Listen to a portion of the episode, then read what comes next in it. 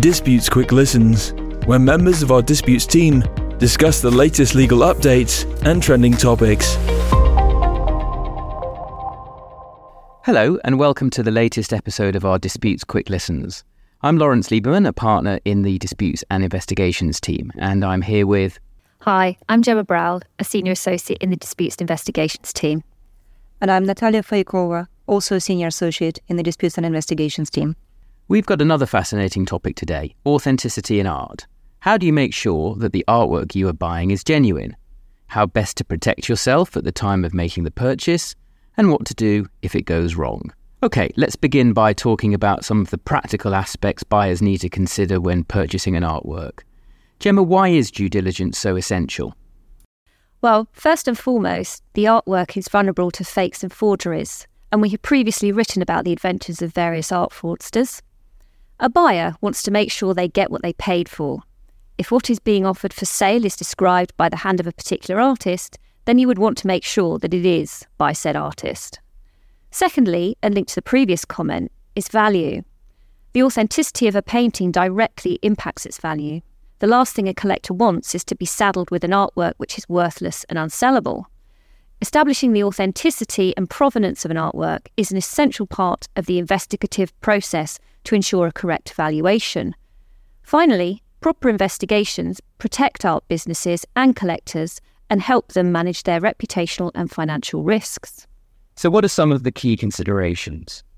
So, let's leave aside considerations of, for example, the seller's credentials or whether the work offered to you is fairly priced, and focus on three key aspects related to the artwork itself authenticity, condition, and valuation. Authenticity strives to establish whether or not a work is genuine. Unfortunately, there is no one single definitive source that a buyer can rely on to establish the authenticity of an artwork. It involves a combination of reviewing the provenance documents, obtaining a scholarly opinion on the work, and in some cases, scientific analysis. There are a whole host of resources available to buyers, and a good starting point is the International Foundation for Art Research, which includes links to important archives, image databases, dealer and sales records, and other references. IFAR's Provenance Guide contains links to important resources such as Interpol's database of stolen artworks and the Art Loss Register. It is also advisable for the buyer to have the work examined prior to purchase to assess its condition. For example, an old master painting would almost certainly have been restored in the course of its existence simply because it is old. The goal of the examination is to assess the extent of this manipulation and see if there are any red flags. And finally, art valuation, which is these days a highly developed and highly sophisticated industry in itself. Collectors should ensure a proper valuation by qualified professionals prior to purchase. Estimating the fair value of artworks can be a difficult task given the naturally subjective nature of the product. Getting it right is vital. The value of a piece of art is necessary for matters including tax planning, insurance, inheritance, divorce, and debt. Thank you. Now, turning to the less romantic part of buying art, the sale and purchase agreement. As we know, the art world is well known for the informality of its contractual arrangements, with many deals being done on a handshake or gentleman's agreement, often with little to no written record of the parties' bargain. Gemma, why is it so important to have a properly documented, robust written agreement in place? There are several reasons, including firstly, the value of the artworks, which are usually changing hands. Secondly, potential for uncertainty around authenticity, authorship, and ownership. And thirdly, the fact that the language used in the contract can affect what remedies are available to the buyers if things go wrong. So, what would you be on the lookout for in a contract? First of all, I think it's important to draw a distinction between private sales, those between seller and buyer, and buying at auction. Auction houses will have standard terms and conditions on which they trade, so going through these with a fine tooth comb to make sure you understand them is essential. With private sales, agreements can be more bespoke, but they can bring with them their own issues if the language is not sufficiently clear and leaves room for interpretation. Typically, a buyer would be on the lookout for a specific warranty as to the authenticity of the artwork and whether that warranty is limited in time. Buyers should beware of the varying terminology used to describe the attribution of artworks for sale. To the uninitiated, this terminology can appear confusing given the plethora of terms commonly used. Helpfully, Some auction houses provide a glossary of terms to explain the nuances, and prospective buyers should carefully review the descriptions of artworks alongside these terms to be clear on exactly what they are purchasing. More generally, most contracts include an entire agreement clause, which has the effect of restricting the parties' bargain to the terms contained within the written contract itself. Often in the art world, there are many pre contractual discussions and representations about the artwork, and so care should be taken to ensure that important representations by the seller are captured in the contract if it contains an entire agreement clause. Commissions and how they work would also be of interest. Given the number of intermediaries in the art world, advisors, agents, dealers, and so forth, the buyer should always confirm whether commissions are payable, and if so, to whom, when, how much, etc., and ensure appropriate language relating to the disclosure of commissions is included. Secret commissions have been the subject of disputes recently.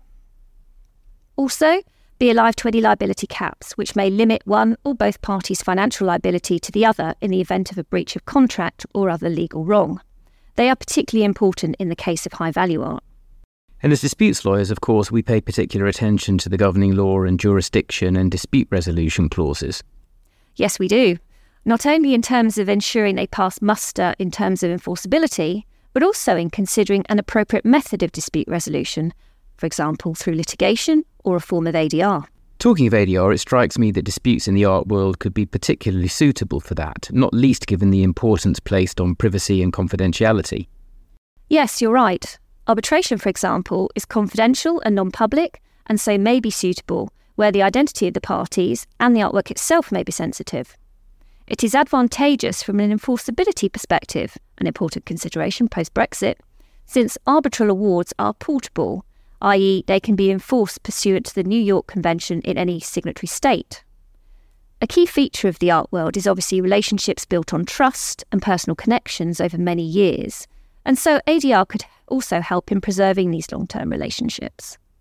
The other advantage of resolving disputes in a private forum is you don't run the risk of a public ruling, for example, on the authenticity of an artwork, that is at odds with generally accepted expert views within the art world, which, depending on which side you're on, could render an artwork worthless and unsellable. So, turning now to the scenario where, despite extensive due diligence and having a well drafted contract in place, you discover you've purchased a fake or a forgery or something which wasn't what was described to you. Natalia, what are the legal remedies available? Well, hopefully, if you indeed have a well drafted contract, those remedies will be contractual, as that is the strongest avenue of attack. You could also make a claim in negligence and or misrepresentation, depending on the facts. The measure of damages in contract and tort differs, so that will be a consideration when deciding a strategy.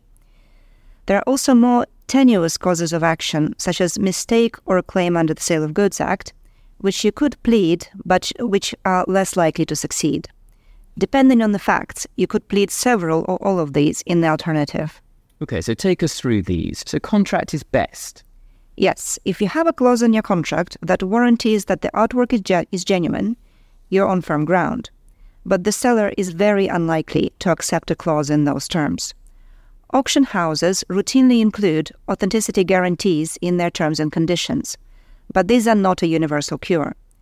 They are often limited to forgeries rather than misattributions, and are usually qualified by the so called state of the art defense, which states that the guarantee will come into play only if the description in the catalogue was out of line with the state of scholarship at the time of sale. That is, this is up for debate how much protection authenticity guarantees actually offer, though there have been some successful cases. So, if the contract doesn't assist, what else? A buyer may be able to bring an action in negligence, where he can show that the seller has assumed the duty of care towards him and was negligent in discharging that duty. There are several recent cases that set out what the seller must do to meet that standard of care, and the standard will be higher for an international auction house or a specialist dealer. In the recent and only successful case in negligence against a specialist dealer, the test was whether no reasonable leading specialist antiques dealer would have concluded that the objects were ancient and expressed an unqualified opinion to that effect. So you can see the threshold to succeed in a claim for negligence is high. Mm. What about misrepresentation? A buyer may be able to bring a claim in misrepresentation, which can be fraudulent, negligent, or innocent, and the legal consequences of these will differ. A claim in fraud allows you to pierce the corporate veil and go after the individual who made the statement, even if the sale was made through a corporate vehicle.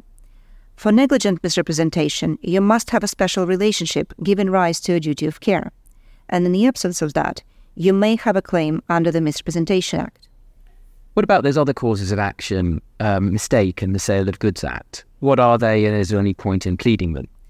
Well, mistake essentially means that the parties were at cross purposes and intended to contract about different things. The courts will be very slow to find this, as in the interests of commerce, contracts should be upheld. There is some academic opinion that a mistake as to attribution can be actionable, but we are yet to see a case where this has been successfully pleaded.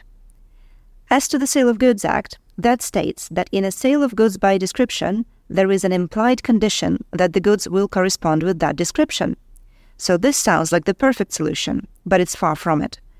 For this to succeed, description must be a term of the contract. And paradoxically, just because your invoice says that you're buying a Van Dyke does not mean that you have contracted to buy a Van Dyke. The judge will look at the entire course of dealings between the parties to determine whether they intended to make attribution contractually binding. And the claim will fail if references to authenticity were mere statements of opinion. So you could plead these grounds in the alternative, but not, I suggest, as your main causes of action. So if you have to go to court, you can fight this on several fronts. Are there any other tips? Well, the first tip is that you don't have to go to court. As Gemma mentioned, alternative dispute resolution may be preferable. But regardless of the dispute resolution forum, the best practical tip is this instruct the best expert. Authenticity decisions center on expert evidence, and top experts in a particular artist are few and far between. The party who instructs the best expert will be in a superior position. Well, our time is up. It's a complex topic which is impossible to cover fully in 10 minutes. We recently wrote an article in the Art, Antiquity and Law Journal called The Fine Art of Acquiring Authentic Artworks, where we discuss all of these issues in much more detail. So, if you'd like to learn more, look it up or give us a call. Thanks very much for listening.